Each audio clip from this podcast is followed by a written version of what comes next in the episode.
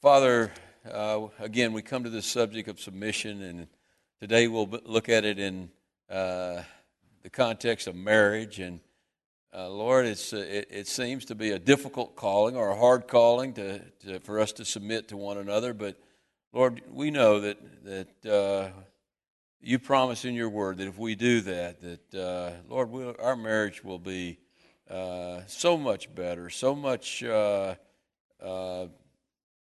Uh, so much in your will if we submit according to, to your order, Lord, the way you've set things up. And Lord, when we learn these lessons on submission, submission Lord, uh, we, we have a great example in our Savior Jesus Christ who, who submitted everything he had. He gave up his dominion in heaven to come to this earth and to die for our sins. And Lord, He set that example for us to follow. And in every area of life, Lord, we honor you when we submit, when we put others' needs above our own. And that's what you're teaching us through this, Lord. So even if there's people in here who aren't married or don't ever plan on getting married, Lord, uh, there's still lessons here for them. And, and Lord, I, I think the greatest lesson is that, that uh, uh, we, we want to follow our Savior and what He's done for us. And, and in doing so, Lord, to, to win some lost souls to, to your kingdom. And, and Lord, we win them a lot more by our actions than we do by our words. So we just thank you for what you're teaching us here. And I ask you to bless this study today. I ask it in the name of Jesus Christ. It's in his precious name that I pray. Amen. Well, one day up at the pearly gates, it was a day just like any other day. And they were processing people into the kingdom of God. And St. Peter got out and out and spoke to the group, and he had his megaphone. He said, Look, I want all the husbands to come forward. And he said, Here's what I want you to do. I, I want all of you husbands or who have been henpecked most of your life to get in this line to my right. And I want all of you husbands who have never been henpecked to get on this, in this line to my left. Well, they all scurried around, and when it was all said and done, in the line over here for the henpecked, I mean, it stretched on as far as the eye could see. I mean, there were thousands and thousands of husbands who had been henpecked most of their lives. I can name some names I saw in this vision, but I won't, I won't do it. But there was one guy in the non henpecked line chap. chap. And St. Peter looked pretty disgusted, and, and he said, You know, I just can't believe that this many men were henpecked all their life. But he was encouraged that there was one guy, a chap, who was in the in the non-henpecked line. And so he went over to talk to Chap, and, and he said to Chap, he said, you know, he said, uh, how did so many of them end up in that line and you ended up in this line? He said, I don't know about them, but all I can tell you is my wife Lauren told me to get in this line or else.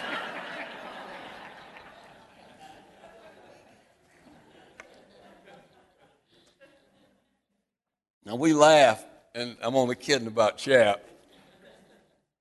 He's really not henpecked. but there are a lot of husbands who are henpecked. And there are a lot of women who are uh, what I will term rooster pecked. Now, what do I mean by those terms? Well, henpecked means that the wife wears the pants. Now, I'm going to tell you something. I wear the pants in my, in my house. Brenda just tells me which one to wear.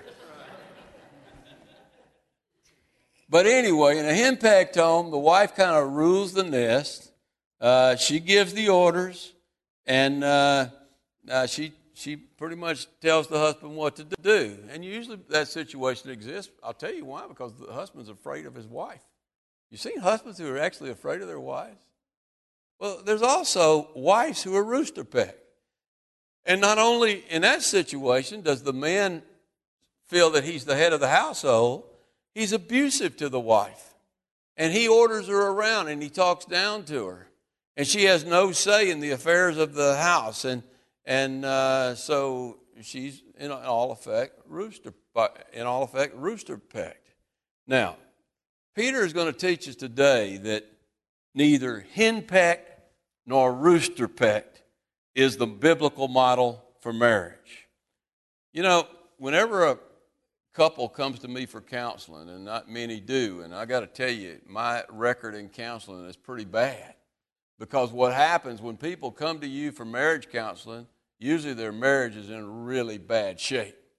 And usually they're pretty hard headed about the state they're in and they're not going to change. And so there's very little that I can do for them. But whenever they do come, I bring them to 1 Peter chapter 3 because you can take that whole chapter there and you can apply it to marriage because Peter lays out this great plan for God's order for marriage.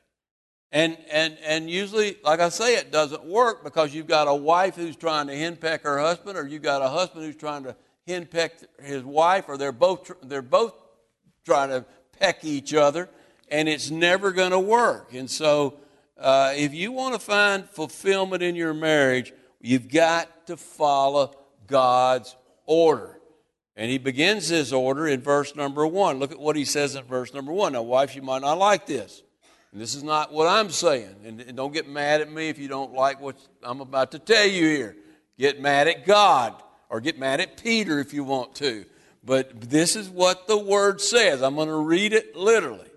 It says, Wives, likewise, be submissive to your own husbands. He's been talking about submission, so he says, Likewise, you be submissive, to your husbands that even if some do not obey the word, they without a word, without a word from you, may be won by the conduct of their wives.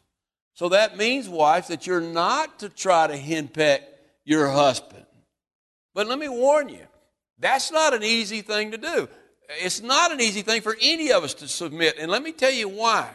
Because we weren't created to submit. You realize we were created with to have dominion? We were created to rule. We weren't created to be uh, ruled by others. We were created to rule. That's the way God created us. That's the natural order of things. And that's why when the fall took place in Genesis 3, you remember when God was giving the curses. You remember what he told the woman? It's very interesting what he says. I'll just let me read it to you and kind of uh, translate it a little bit as I read.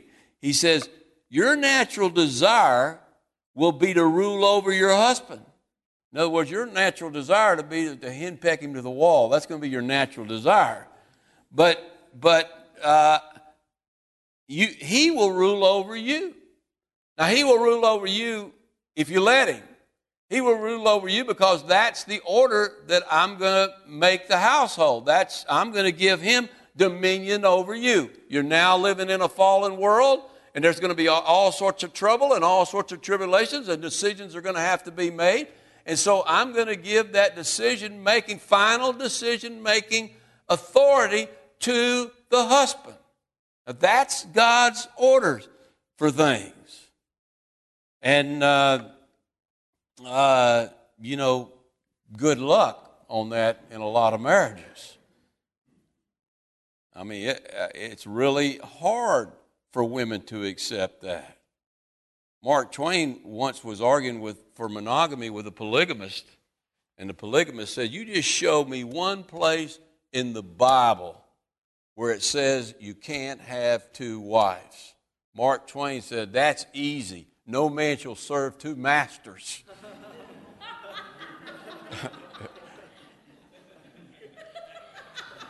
now, that's funny. and there's a lot of truth in that. but the wife is not to be the master of the home. That's not the way it's set up. In God's order, she submits to the husband. Does that mean that the man is better than the wife? In biblical terms, in God's mind, is the man better than the wife? No, it doesn't mean that at all. In fact, Paul says in Galatians 3:28 that there is neither Jew nor Greek, there is neither slave nor free, there is neither male nor female. What he means by that, neither of those are greater than the others in the kingdom of God. We are all the same and we are created equal in the kingdom of God. So you're not a wife is not a lesser creature They submit to their husbands because they're submitting to God. Just like we're told to submit to governments. Even if we don't like that government, we're to submit to that government. If we have a boss, we're to submit to that boss, even if we don't like that boss. Even if we don't like our husband, we're to submit to our husband because that's God's established order. And what we learned last week is this when we follow God's established order for submission, we honor Him. We honor Him. And when we don't, we dishonor Him. How do we honor Him? Because, first of all, we follow in the footsteps of Jesus Christ. Did Jesus Christ submit? Did He submit any dominion? He had all dominion. And He gave that dominion up so He could die for you and me. And so He asked us to submit. And the other reason is that when, as I said last week, when we submit to others, we tell the Easter story. We show that Christ is alive in us because that's not the way of the world. Let me tell you what, wife submitting to your husband, that's not the way of the world. In fact, you will be scorned if you say, I'm going to submit to my husband. They will laugh you into the ground. They will, they will, they will mock you if you say, Man, I submit to my husband. Good. Go, go tell somebody that out there in the world.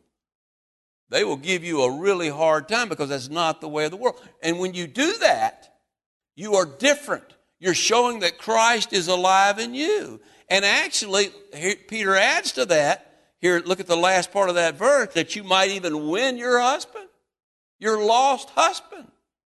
Even though he's rooster pecking you, you submit to him and, and you might win him because he sees a difference in you. You might win him without a word. Let me tell you what, the most the, the people we win the most in this world to Jesus Christ, we don't win them with tracts. We don't win them by reciting verses. You know how we win them?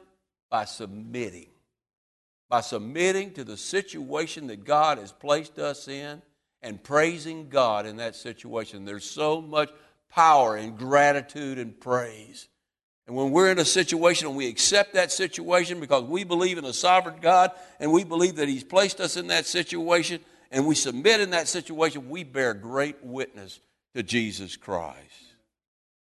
We had a couple when I lived in New Orleans, and, and you talk about a poor wife who was rooster pecked by her husband. I mean, he talked down to her all the time. She came to church, he didn't come to church. He talked down, he talked down to everybody, but he really talked down to her. He ordered her around. He didn't let her have any affairs, uh, I mean, any say in the affairs of the household, even though she was working and he was, he was living on welfare. She, she wouldn't let him have any say in what they did. And I had a few encounters with that guy, man, and I, I wanted to punch him out. I mean, he was just that kind of had kind of mean spirited, abusive person who talked, hated Christians, hated Christianity. But on Wednesday night, when our group got together to pray, we would pray for this man. And I, I made the statement because I had heard some other pastor had done this, and somebody had said, "Would you?" Somebody else had heard a pastor had done this. They said, "Would you do this?" I said, "Sure." If Bill gets saved, I said, "I'll do it." And what, and what they what they dared me to do was to preach on the top of the roof on Sunday morning if he got saved. And I said, I'll preach on top of the roof. And let me tell you what, our roof at that church was a lot higher than this roof. And I'm afraid of heights. But so I didn't have any, I didn't have any fear because I knew the guy wasn't going to get saved. Even though I was praying for him to get saved, deep down inside, I said, you know, God, you can't save this guy. But you know, I watched that lady over the years submit to this man and continue to pray for this man every Wednesday night, every time we had church, even after I left. She would call me and tell me she's praying for him and ask me to pray for him. And they, eh, when, Hurricane Katrina came through, it, it blew down their house, or flooded their house, and they were forced to move to Houston. And uh, just a couple of years ago, she called me and she said, I want you to know Bill got saved. Bill got saved without a word. Bill got saved. No, I'm glad I'd long gone from there. I don't know if I might have had to lie because I don't know I would have gotten up on that roof. I think I would have. I was excited to hear Bill got saved. Bill got saved, and just a couple of months after he got saved, he was diagnosed with terminal cancer. And he died just a few months later. She got him saved just in time, in God's time. You know how long that took her? That took her a lifetime of submission to see that man saved. I mean, God saved him, but it was her witness over that time period that led him to the Lord. How did she get him saved? By badgering him and trying to get him to go to church? By handing him out tracts? By reading him scripture? By quoting scripture? No. She saved him by her witness, by her submission.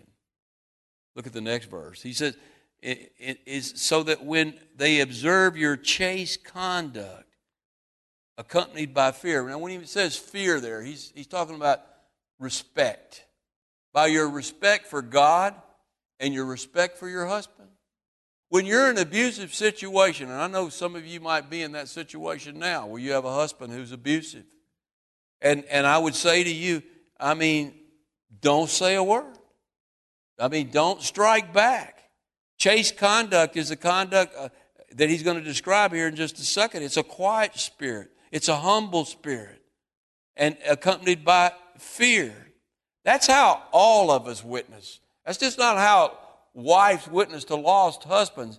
That's how we all witness to co workers and to bosses and everybody else. It's with chaste conduct, it's with a humble spirit, a quiet spirit. Look at verses five, 3 and 4. It says, Do not let your adoration be merely outward, arranging of the hair, wearing gold, or putting on fine apparel. Neither let it be the hidden person of the heart. No, rather, I'm sorry, let it be the hidden person of the heart with the incorruptible beauty, watch this, of a gentle and quiet spirit. You catch that? Which is very precious in the sight of God. You, an evil woman, can fix herself up really nice, and she can look like an absolute knockout. And then she opens her mouth. And she can't hide the fact that she's mean, self centered, and loud. That, that, trumps any external beauty a woman might have. There's nothing more beautiful, nothing more beautiful than a woman who's soft spoken, a woman who is gentle, and selfless. And not only is she beautiful to her husband or to other men, look at what it says there. It's precious in the sight of God. She's beautiful to God. A quiet, spirited, humble woman. Not, not some dummy. That's not what he's talking about there. Some woman who's smart enough to hold her tongue, some woman who's smart enough to be humble and quiet, that is beautiful in the sight of God. That woman is beautiful in the sight of God. Listen to and he name he talks about some women like that. He says, For in this manner of former times, the holy women who trusted in God also adorned themselves, being submissive to their own husbands. And as Sarah obeyed Abraham, calling him Lord, whose daughters you are. You, who is Sarah? She's the, she's the mother of faith. If you call Abraham the father of faith, she's the mother of faith. And you want to be a daughter of faith. If you do good and are not afraid with any terror. Now let's see what he's talking about here. Who were the holy women that he's speaking of? You remember Ruth? I, I, I challenge you to tell me some of the things Ruth said in the Bible. Stop and think for a minute some of the things she said. But let me ask you a question. You, you won't think of me, yeah, where you go, I'll go. That's one. But you won't think, she didn't say much. So you won't think of many things she said. But let me ask you a question. When you think of Ruth, do you think of an ugly woman or a beautiful woman? A beautiful woman, a very beautiful woman. And I haven't seen any pictures of Ruth. We don't have any pictures of Ruth. How do we know she's beautiful? Because she had a quiet and she had a humble spirit, a submissive spirit. This beautiful spirit, man, she might have been as ugly as sin. We don't know that externally. But she, I doubt it. Boaz kind of kind of dropped everything he was doing when he saw her, and, and uh, he fell in love with her based upon that external beauty. So she probably was a very beautiful woman. But she was a quiet woman, she was a humble woman. I think of Rebecca, man. What, what did Rebecca say in the Bible? Can you tell me quote, some quotes of what Rebecca said in the Bible? When you think of Rebecca, do you think of a beautiful woman or an ugly woman? You think of a beautiful woman. Hannah. Don't you love Hannah? What a beautiful, loving woman Hannah was. A great woman, a humble woman, a quiet woman, precious in the sight of God. And of course, Sarah. You know, Sarah, Sarah kind of had her days, I got to tell you. But she was a beautiful woman. She was so beautiful in her old age that all the pharaohs were trying to get her. You know, they were trying to get her in their, her, their harem. She was 80 years old, 60, 75 years old. She was an old woman. I mean, think, think of her and then think of Jezebel. Think of Jezebel. Here was Jezebel. She was this abrasive woman, this domineering woman. Man, you talk about a guy in the henpeck line. Ahab would be at the front. That was the most henpecked man who ever lived at old Ahab. Verse number six. As Sarah obeyed Abraham, calling him Lord, whose daughter you are if you do good and are not afraid with any terror. What does he mean? If you do good and are not afraid of any terror. In other words, if you trust the Lord and you follow your husband, no matter where he leads you, and you aren't afraid. Now, your husband can lead you in some pretty bad places. Ask Brenda. But you follow your husband no matter what. Not because so much you trust your husband, but who are you trusting? You're trusting the Lord. When you're submitting, you're trusting the Lord. One of my favorite all time songs is a song, I guess because it kind of I kind of fit in there to some degree is, is that song by Charlie Rich, My Elusive Dreams and Schemes. You remember that song? Let me read you a few lines here. You followed me to Alabama, and things looked good in Birmingham, but we didn't find it there, and so we moved on. You had my child in Memphis, and I heard about work in Nashville, but we didn't find it there, and so we moved on to a small farm in Nebraska, to a gold mine in Alaska, but we didn't find it there. And so we moved on. I know you're tired of following my elusive dreams and schemes, for they're only fleeting things, my elusive dreams. Guys, any of you testify that you have a wife that's kind of followed you through your elusive dreams and schemes? It's great to have a wife like that. Sarah was a wife like that. Why was she a wife like that? Because she trusted the Lord. You, you know, she left her home in Chaldea and she followed him to Haran. She didn't find it there, and so they moved on to Canaan. You'd think they would have found it there, but they didn't find it there, and so they moved on. They moved down to Egypt and they didn't find it there. They, all they found down there was trouble, and they moved on. And then back to Canaan. Was Sarah submissive to Abraham? You better believe she was. Not one time in the Bible do you hear her say, I'm not doing that. I'm not going there. I'm leaving you if you go there. She never once said that. Yes, she was submissive. Yes, she uh, followed his directions. Yes, she let him lead. Does that mean that she was Abraham's doormat? No. Sarah was anything but Abraham's doormat. She could buck up and get mad and, and tell him, hey, we ought not be doing this. She actually was, remember, she got tired of waiting for that child, and she said, We need to have a child. You need to go into Hagar and have a child. Then she had the child, and she had her own child, and she said, You need to get rid of Hagar. You need to cast out that, that bondwoman and her child. So she had a say in things. But overall, she submitted to Abraham.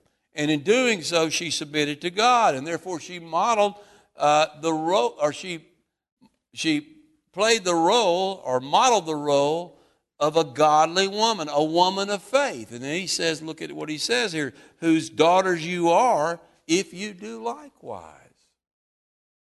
And so if you're a woman and you're determined to have it your way, you're certainly not modeling a model of faith. Now, women, you've had your turn. Let's talk about the husbands here for a minute. And listen to what it says here.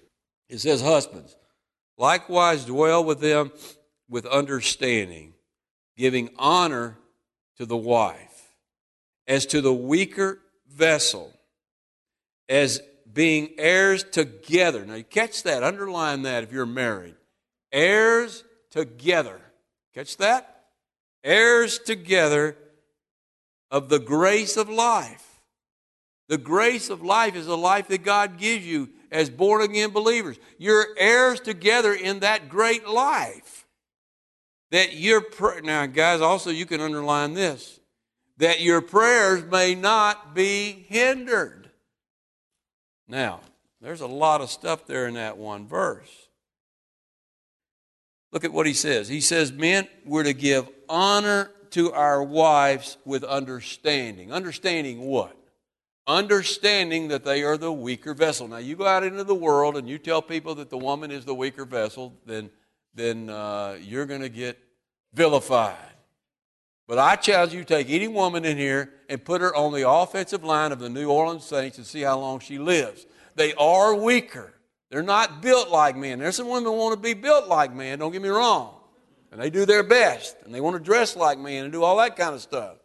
But that is not the way God's made women. He's made women as the weaker vessel. Now, I don't mean weak, weaker spiritually or mentally by any means. In fact, my experience has been that most women are stronger than men spiritually and mentally. Maybe not mentally, that's hard.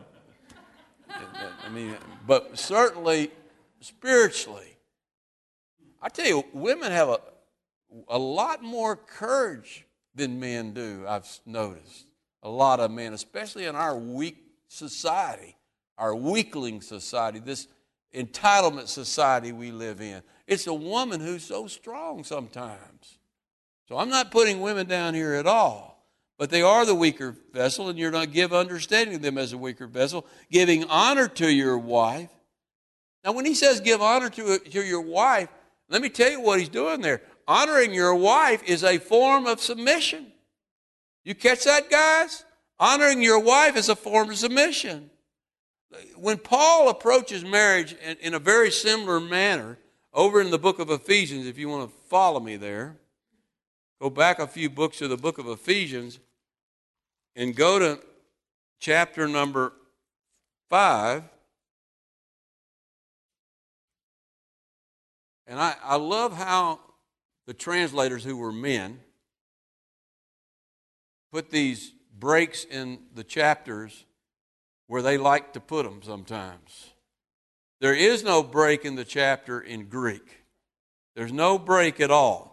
So actually, Paul picks up his discussion of marriage in verse number 21. Now, you're going to see a break there. But for this is one of those inconvenient truths. Men don't want to hear this. But look at verse number 21. What does it say there? In chapter 5 of Ephesians, it says, submitting one to one another in the fear of God. Submission is not just the wife's job, it's the man's job too. And I, actually, I'm going to tell you, the calling for the man is a lot higher than it is for the woman. That call to submission is a lot higher because God puts our call on the same level He put the call of Jesus Christ. You're going to see that. So we're to submit to one another in the fear of God. And let me tell you something. Let me just make a comment right here, you young couples that are here today. I have never seen a marriage fail. In fact, I'll flip it around. I have never seen a marriage that wasn't full of joy and bliss where the husband and wife submitted their needs to one another. Whenever you see a husband who loves his wife more than he loves himself, or a wife who loves her husband more than herself, that marriage is going to work. And when both of them are doing that, you're going to have joy and you're going to have bliss. Now, that's a real simple formula. And if you were to come to me for wedding counseling, that's exactly what I would show you. Most people, you know what you hear? Wife says, I ain't submitting to him. The husband says, She better submit to me. In other words, I'm going to rooster peck her, and she says, I'm going to hen peck him. And marriages won't work like that. That's not the biblical model of marriage. Look at look, man, what we're told. First of all, wives, again, we'll go back to you. Verse number 22 Wives, submit to your own husbands as to the Lord. Do you get that? I mean, do you love the Lord? You submit to the Lord? You treat your husband the same way. Guys, it's going to get tougher on us, so don't, don't get all excited here. For the husband is the head of the wife, as also Christ is the head of the church. Now, that's the way God set it up. In an army, you appoint generals, you appoint colonels, you appoint, you appoint privates. In the marriage, God appoints the husband as the head of the household.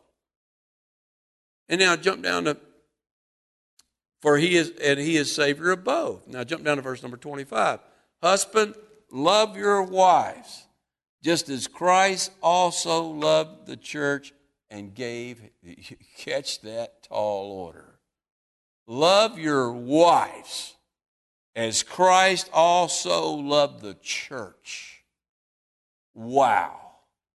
And gave himself for her. How did he give himself for her? He totally turned himself over and allowed anything in this world to be done for him for the, for the sake of the church. For the, us, he did that. And he calls us husbands to do the same for our wives. Why is Jesus the head of the church? Because he submitted his needs to ours. Husband, how do you get the right to be the head of the, the household? Because you submit your wife's needs to your own. And you honor your wives. And that's a really tall order. I mean, why in the world does a husband do that? I'll tell you why, because go back to 1 Peter, look back at 1 Peter. Why would God want us to do that? Why in the world would God want me to love my wife and give myself to her as Christ gave himself for the church? Well, look at verse, go back and look at that verse because you are joint heirs together in this life. Now, now stop and think about that. You're joint heirs in all the blessings of this life if you're married. You share those blessings together. There's a great saying happy wife, happy life. You want to make your wife unhappy? You to abuse your wife and treat your wife without honor? You know who's going to pay for it? You are. You're going to pay for it. You're going to have an unhappy life. And, and in America, what do we do when, when it gets unhappy? We just run out and we get a divorce. But in God's order, He says, no, we're to submit to one another. You're to honor the wife. And you're going to make her happy because you're joint heirs with her in life. Let me ask you something. How long is life once you become a Christian? Forever. Forever. Jesus said, Whosoever believes me shall never die. You've been given the abundant life, you've been given the eternal life. So you're joint heirs in eternal life. Let me ask you another question. If there had not been a fall, how long were Adam and Eve created to live? Forever. Who put them together? God put them together. What God put together, let no man put asunder. So, how long were they created to be married for? forever. Forever. And if God has put you together with your wife, you've been created as joint heirs in eternal life with her. I believe that means I'm going to be with my wife forever. Now, some of you are saying, oh, Lord, don't let that happen. Please don't let that happen. No, I see some of you guys looking down. No. I'm not even looking at you. I'm looking straight down at that thing because I don't want to see that. But you know what? I can't imagine heaven without my wife with me forever. I can't imagine that. Now, I know for some guys that would be hell. But that's heaven to me. That's part of heaven. No, we won't procreate in heaven. The Bible says that, but some people take that to mean you're not going to be married forever. I believe you'll be with your wife forever. That's what I believe. If you don't want to be, obviously that wouldn't be heaven, so you probably won't have to be.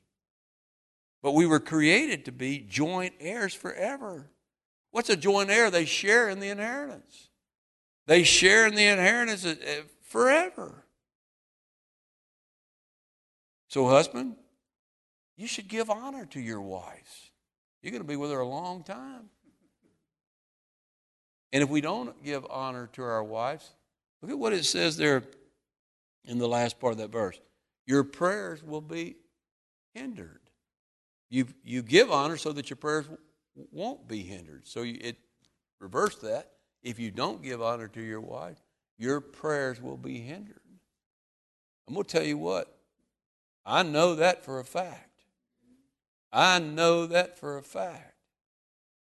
You, you, you, you get down to go to pray. I mean, I don't, me and my wife don't fight, fight very often, but on the few occasions where we have, I've gotten down to pray and and all of a sudden that verse starts blinking in, in, neon lights. Your prayers are hindered. Your prayers are hindered.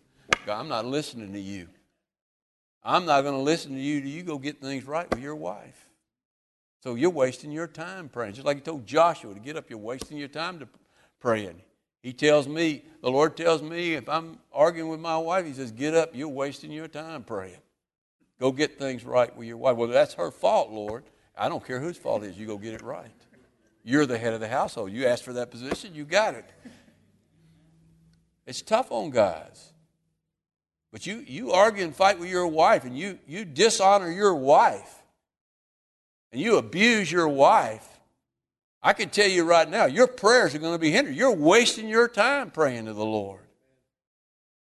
Wives, I would say that's probably reverse for you too, but usually it's the guy who, who causes the problem.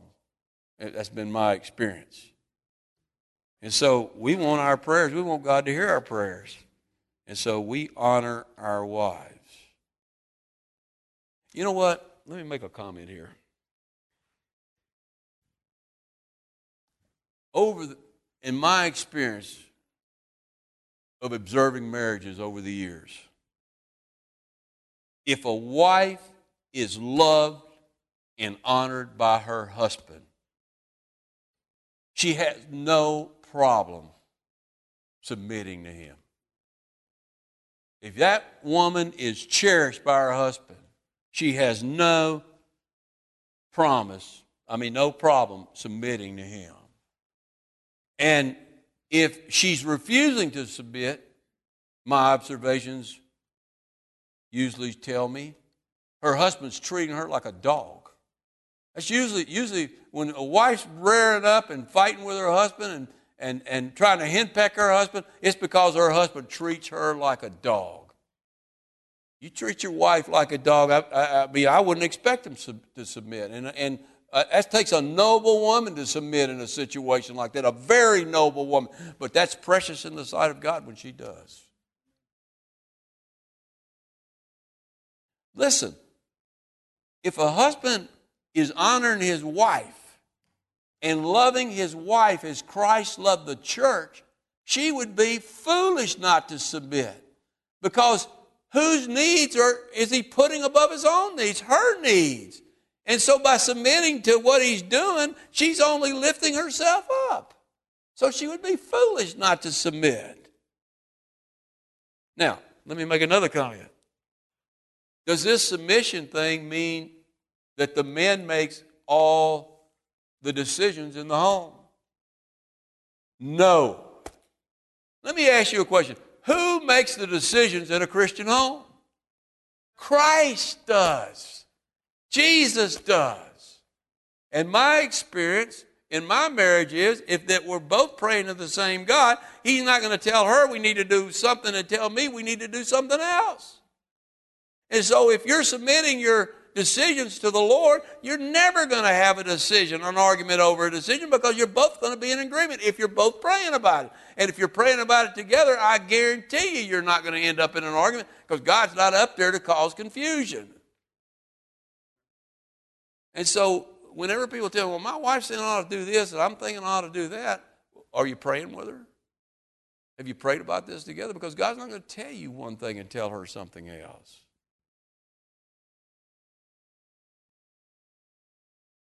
Years ago, we had a couple in our church, and they came to me for counseling. And, and most, I don't know if any of y'all know this couple yet. Most of y'all weren't here. But a few of you might, so don't try to guess who it is. Uh, but they came to me for counseling. And it didn't take 15 minutes course, I already knew, but it didn't take 15 minutes of talking to them to know exactly what their problem was. She was trying to henpeck him, and he was trying to rooster peck her. He wanted to dominate it. He said the biblical model in his mind was that the husband is Lord over the household, that the husband's not Lord over anything. We are servants. All of us are servants to Jesus Christ. We serve one another. And, and, and who's the greatest? Who's the greatest in the kingdom of heaven? The greatest servant. Who's the greatest husband? The one who serves his wife the most. So you take this attitude, husband, that like this husband did, that that it, you know, I'm Lord over my household. I'm I'm king over my household, and I want her to do what she want, what what I want her to do. Not what she wants, but what I want her to do. And if she doesn't do it, she's not following the biblical model. And I try to explain to him that that's not the biblical model. Now, she was just as bad. She said, I'm not submitting to him. I'm not going to submit to him on any terms. I don't, I, I, he doesn't deserve for me to submit to him. And in some way, she was right. She said, I'm not submitting to this man. I don't believe in submission. I said, Well, it's in the Bible. And let me show you. I don't care what the Bible says. I'm not going to submit to this. What was she, what was she saying? I don't care what God says. And you know what I told them? I said, guys, I'm not wasting any more time with y'all. That's why I don't do very good wedding counseling. I said, if, you, if, if, this is where you're landing right here, we're not going any further. Because I'm, I'm not wasting my time. I got better things to do. And if you're not willing to submit to the biblical model for marriage, we're wasting our time. And you can read all the self help books and marriage counseling books and everything you want to read. And until you're ready to, ready to come to the basics and follow the basics, you can forget it. It's not going to work. In a biblical marriage, neither spouse feels pecked at all. Uh, uh neither feels dominated or lorded over by the other. The husband and wife live in perfect liberty in the right marriage. They're both free. The wife freely submits to the husband because the husband is freely giving her honor. That's how it works. And they do it freely unto the Lord. There's one word for all of that. What is it? Love. They love each other. And they love the Lord. And I'll tell you what, no marriage works until you love the Lord until you submit to the Lord. And if you love the Lord and you submit to the Lord, following a biblical pattern for marriage is really easy. Really easy. I know some of you sitting here, what has this got to do with me? Well, let me tell you what, that, that pattern is for all of us. God hasn't called any of us to peck on other people. You know, you see it in churches, you see it in, in society everybody trying to get ahead and rule over somebody else. Chuck Smith said it perfectly right. You put a guy in charge of a lamppost and he becomes a tyrant. And that is so true. Everybody who gets any kind of position It goes to their head, and they want to dominate other people. Not serve other people, they want to dominate other people. God's called us to serve one another in love. That's the biblical pattern. And that requires that we all submit our needs to the needs of others. It's just that simple. And when we do that, you talk about being different from the world. We're different from the world, and people see that. And you know what? They can mock it and they can scorn it, but deep down inside, they want that kind of character too. And it only comes through Jesus Christ. Through Jesus Christ. Let's go to the Lord in prayer. Father, we again we just thank you for your great word and this great book in First Peter and for these great lessons on submission. Lord, I, the first area of submission is to get on our face and submit our lives to you. All of us need to do that. If there's someone who hasn't done that today, Lord, let the day be the day of their salvation, the day where they throw aside their pride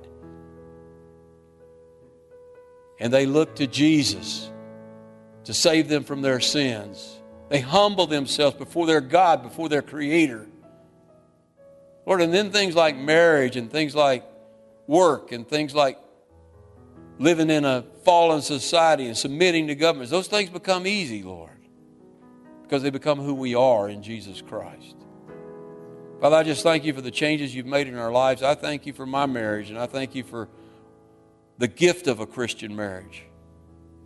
Just how wonderful it is to, to live daily in love with the one you've made my joint heir forever. I just, I just, I pray that for everyone that their marriages are full of bliss and joy, that they see their marriages as you see their marriages, that Lord, you want everybody to be happy and fulfilled in marriage.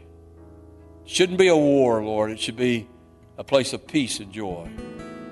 You've shown us how to make it that way, Lord, and help us to follow your pattern of submission. We thank you, Lord Jesus, for submitting for us to the death on a cross. We thank you. In your precious name I pray. Amen.